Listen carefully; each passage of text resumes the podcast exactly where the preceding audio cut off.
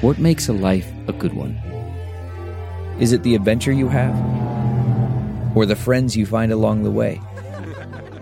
Maybe it's pursuing your passion while striving to protect, defend, and save what you believe in every single day. So, what makes a life a good one? In the Coast Guard, we think it's all of the above and more. But you'll have to find out for yourself. Visit gocoastguard.com to learn more.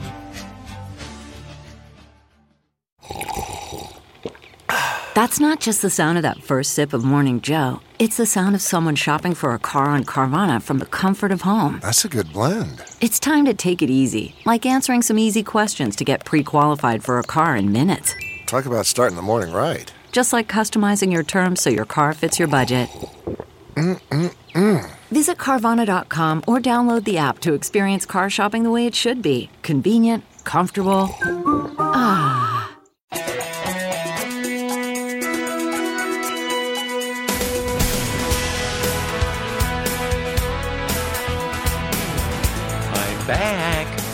Welcome to Hollywood and Levine. I am Ken Levine, your podcast host. Happy New Year, everybody. Oh, man. This is the beginning of my seventh year doing this podcast, episode 306. And I'm going to start off the year by uh, answering your questions because you guys came through for me. I got a, a number of Friday questions. And again, to refresh the memories of those of you who are not regular listeners, when I had my blog, I used to have a feature called Friday Questions. And every Friday I would answer three or four questions that were sent in by readers. And I thought, you know, let's do this on the podcast as well.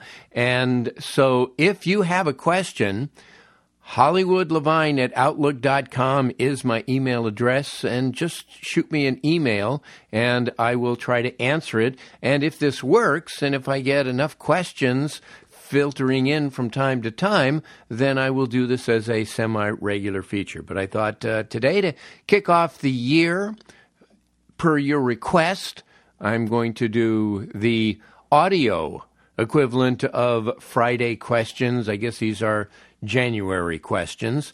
And again, thanks to uh, everybody who sent in your questions. And if I don't get your question today, then I probably will get to it the next time. So hang in there. Okay, first off, Bob Silva from Hawaii has a question, and I know a lot of you are just buried in snow going, Hawaii, great. Anyway, his Friday question is Are two part episodes specifically written to be two parts, or is it a one part episode that has enough story to make two episodes? And the actual answer to this question is both. It's kind of in the middle. Usually, what happens is you'll be trying to break out a story and there's just too much story for one episode. And you go, all right, well, then let's turn it into a two parter. But usually, when you do that, truth be told, you end up with a part and a half with filler.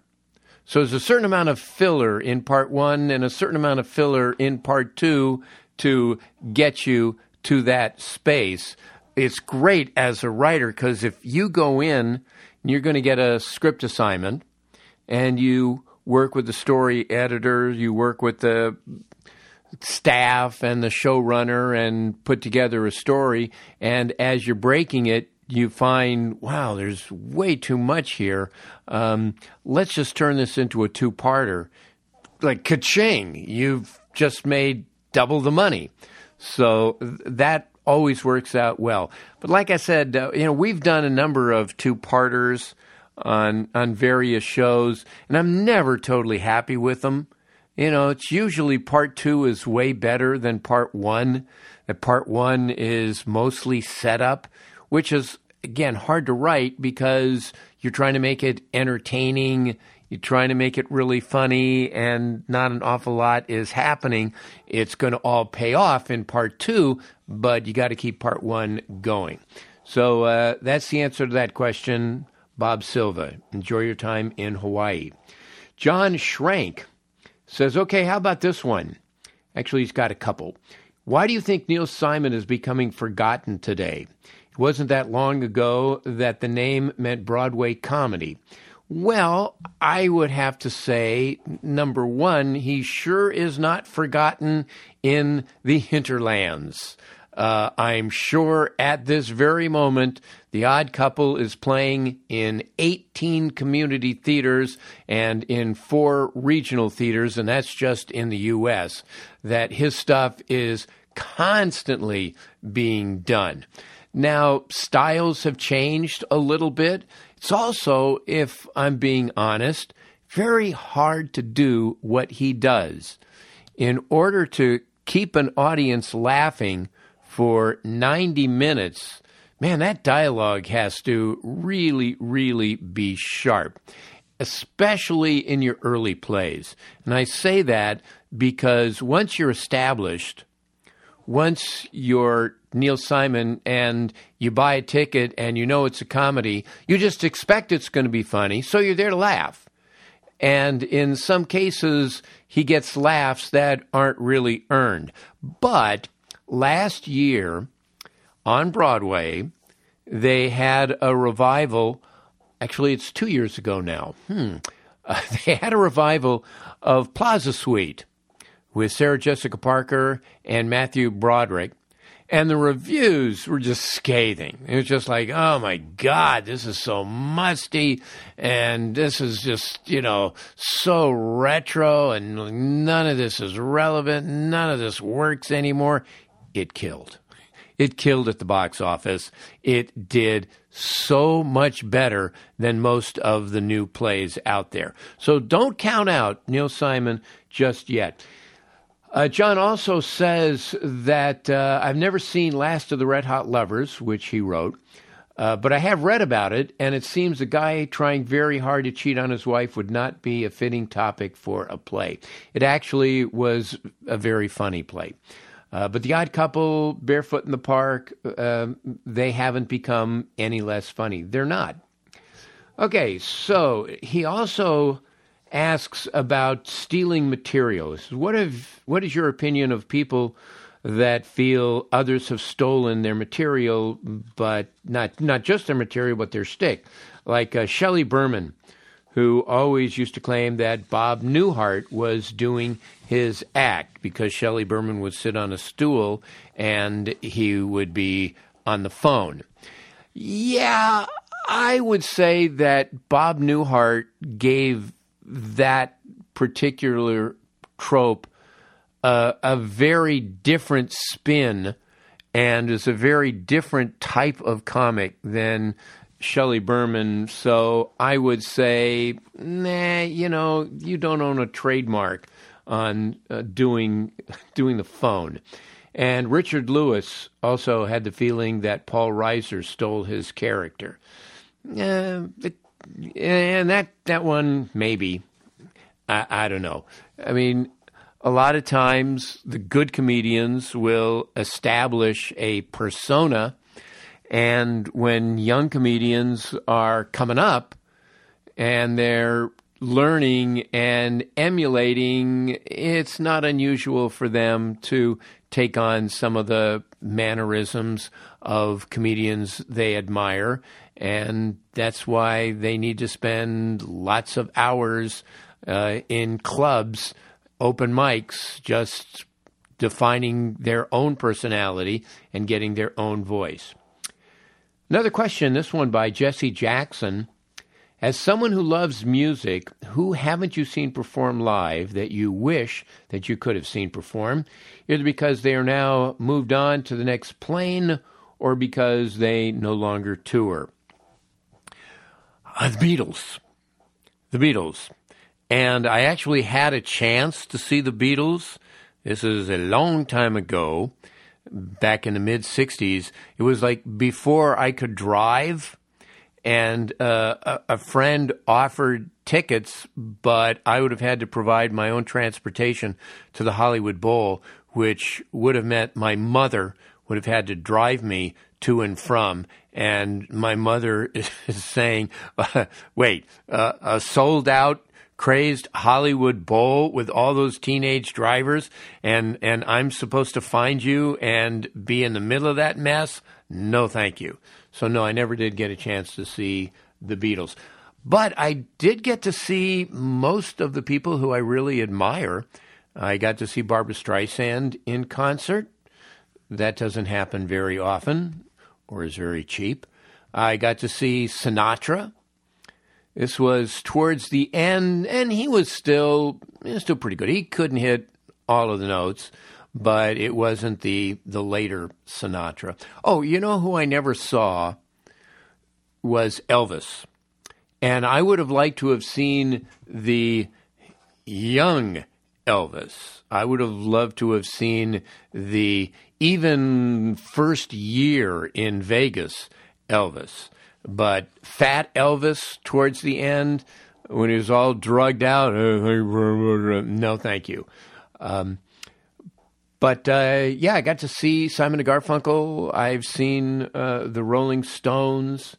Um, so I pretty much have seen uh, everyone who I would like to see. Uh, I mean, currently, I'd love to see Adele. And she's really amazing. I never saw the, the Jackson Five. I hear they were great. I did see the Beach Boys.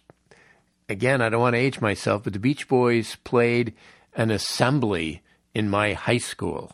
That's how long ago that was. Stephen J. says, Things are different today. I find myself drawn to the new type of shows, mostly streamers, that are hard to define. These are part drama, part comedy, part absurdity, compelling, somewhat dark, with wicked twists and shocking plot turns, often leaving the viewers wondering whether they should laugh or cry.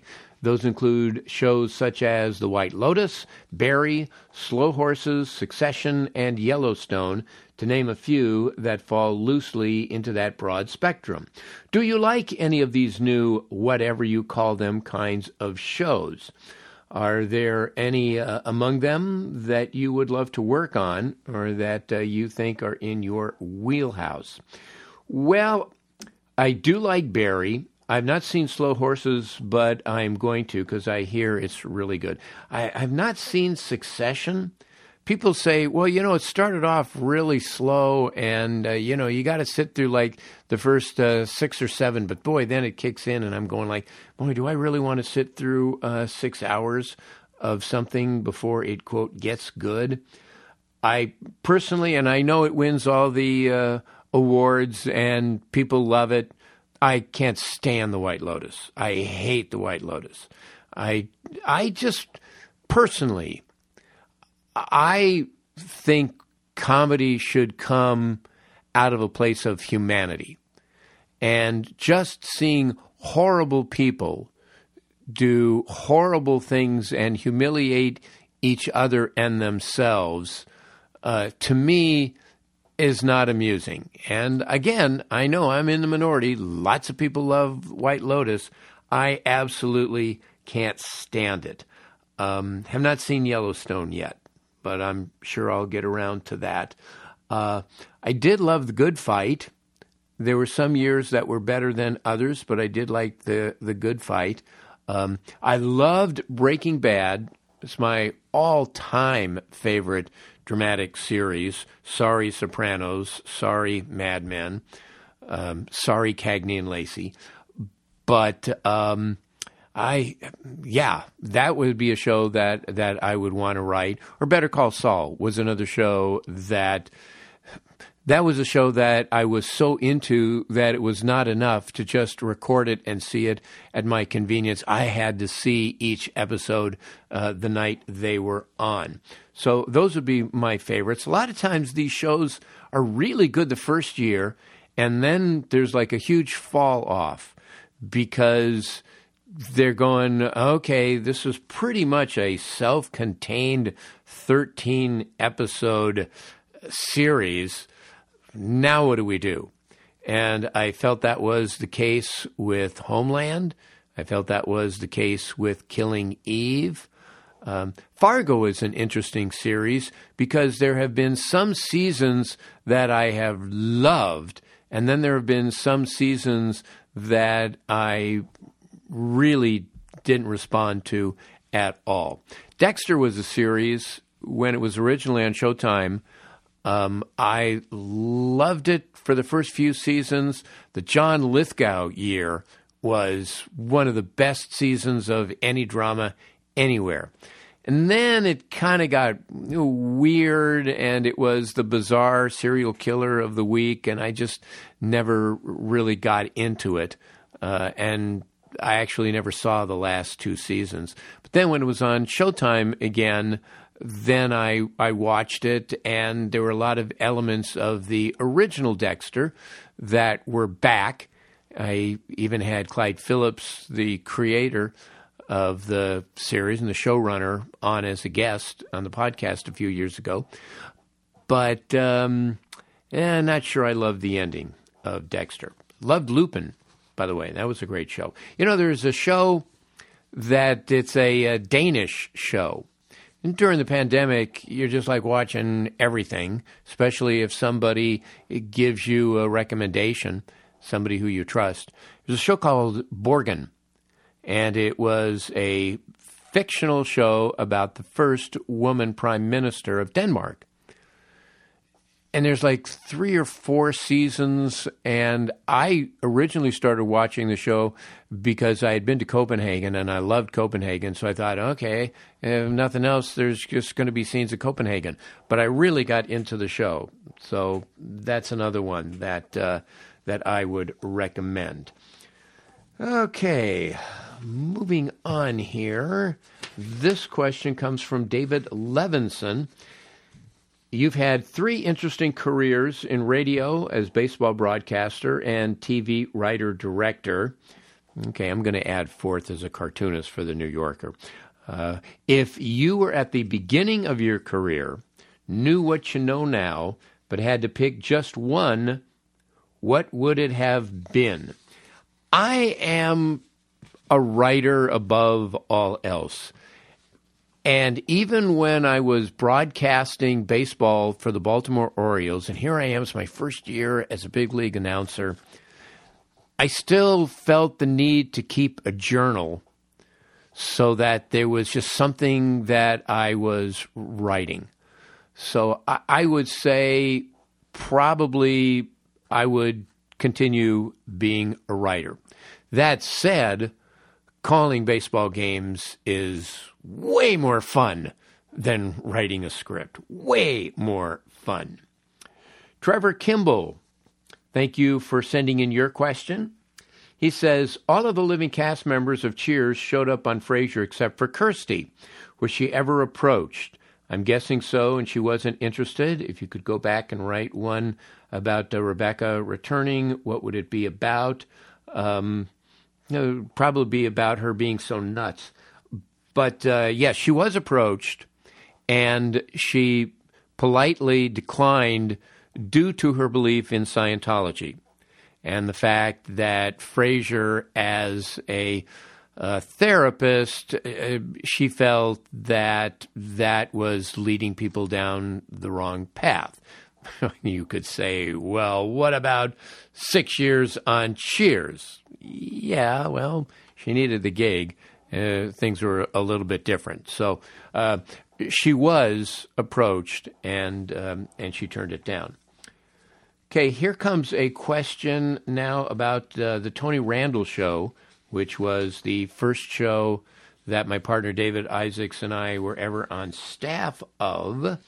It is by Roger Green. And he says, Would you happen to know why, how the Tony Randall show moved from ABC to CBS? If so, did anyone indicate how standards and practices at all differed between the two networks? You don't see this happen very much anymore, but it happened I would say periodically during the 50s through the 80s, where a show would be on one network and it would move to another. Uh, Leave It to Beaver, I think, was on all three networks. Um, I think, uh, well, I can name a number of shows. Taxi, for one, which started at ABC and wound up at NBC. And uh, this was the 1970 I want to say 1976 77 season. Uh, the Tony Randall Show premiered on ABC. We were getting a 30 share. Like Thursday night at 9:30, we're getting a 30 share. Again, shows today in comparison are getting a 0.07 share. We're getting a 30 share. And we're on the bubble, if you can believe it. And eh, so ABC offered 13 for season two. CBS stepped up and said, We'll give you all 22. We'll give you a full season. So the show moved over to, to CBS, where it didn't do as well as it did at ABC. And Grant Tinker, who at the time was running MTM, was quoted later as saying that that was a mistake on his part, that he should have stayed at ABC, taken their chances with 13. Probably it would get picked up for more. And he figured, had it stayed on ABC, chances are it might have had a long run. But CBS one year and out. Um, I don't know. I wasn't there for a year two. I left to go to MASH. Probably a good move, wouldn't you say? I left to go to MASH. Uh, but uh, judging by the standards and practices at ABC when I was with the Tony Randall show, it really wasn't that much. And judging by the standards and practices at CBS when I was with MASH, um, they too were very easy to work with. So I don't think that necessarily was the issue. Okay, Brian Kowald. He says, I recently finished watching the entire run of Modern Family on Hulu. I can't think of a funnier show in recent times. Did you like Modern Family? What did you think of the writing? I loved Modern Family the first few years. And I thought they just kind of ran out of stories and they started repeating themselves and uh, and it wasn't as fresh to me. The writing was terrific. There was some great writing there. He says, uh, Have you heard anything interesting about the show? Yeah, here's a very interesting thing. There were an awful lot of writers on the show. And it was created by Christopher Lloyd and Steve Levitan. Both terrific writers. I mean, each one is sensational. And they had kind of a falling out after a few years over the direction of the show. And what they eventually did was split the writing staff in half. And so half was Team Steve and half was Team Chris. And I think they would like alternate episodes. But the the plotting and the storytelling is a little bit different. Uh, I, I, think Steve's shows uh, kind of delved more into character, and uh, Chris's shows had more ingenious plots. I mean, it's not so noticeable that you think it's two separate shows, but uh, that was a rather unusual way to work. What did you think of Shelley Long as Jay's first wife? I thought she was great. I thought she was terrific. Um, and then uh, Brian says, I actually grew to like the mockumentary format. Maybe I've just grown accustomed to it. I got tired of it personally. Um, and there was like one point where I thought it, it kind of got in the way. This was actually one of their classic episodes. It's a great episode where the kids catch mom and dad apparently having sex. And the way it works is the kids are bringing up to their room breakfast in bed, and they open the door and they find them, and they're shocked. And the camera has sort of their POV for a second as they're in the room, and just for a second, you know, you see them in the bed, you know what they're doing. And then they cut back to a, a shot of them and their startled reaction. And, and then, of course, the kids run down the stairs. Now, the next shot is in the bedroom when the parents are discussing, oh my God, what do you think they saw? What do we say? How do we deal with this? Blah, blah, blah. Again, it's really a good scene. I said to one of the producers, so, okay, let me get the reality of this straight. So, in order for us to be privy to that conversation, there had to be a camera already in the room. So, there had to be a guy basically taping them having sex, right? And the producer went, um, oh, hmm, yeah. Again, this is the kind of thing, it's called icebox logic, uh, which was an old expression from a Hitchcock play, a Hitchcock movie, where he he says, You're watching the movie, you're fine, it all makes sense. You go home that night, you go to sleep, you get up in the middle of the night, you're hungry, you go down to the refrigerator to get a snack, and you go, Hey, wait a minute. How, how did he know that uh, that that Mel had the, the bag in his possession? How did he know that? You know, so it's the kind of thing where, yeah, it's a logic problem that you realize after the fact. And we have time for one more question. This is by Richard Below. Richard actually gave me a list of questions. And again, when I do this uh, another time, I will work in more of these questions. But he says, on part two episodes on your podcast, you will say, if you didn't listen to the first part, after listening to this, go back and listen to the first part. Why? Why not go back and listen to the first part first? And the reason is, I'm just glad that you made the effort to get into this particular episode. The fact that you downloaded and are listening to this particular episode, the first thing I say to you is not going to be turn it off, go find something else. So that's one of the reasons why, you know, and if I have an interview where you can't just go back to part one, uh, that the there's a line of questioning. It, it builds and builds and builds to something. So you you won't enjoy part two unless you hear part one first. In that case, I will just have one long segment. So that is the answer to that question. Okay, what'd you think? There's some January questions for you. Again, if you have a question, and I have some more here that uh, I'm going to get to uh, the next time we do this, but I want to answer yours as well. So just send me an email to hollywoodlevine at outlook.com. That is hollywoodlevine at outlook.com. And again, if I get enough of these, since it's fun to answer these questions, uh, I will uh, do this on a semi regular basis. That'll do it for this week. Our thanks, as always, to Adam and Susie Meister Butler, to Howard Hoffman, John Wolford, Bruce, and Jason Miller.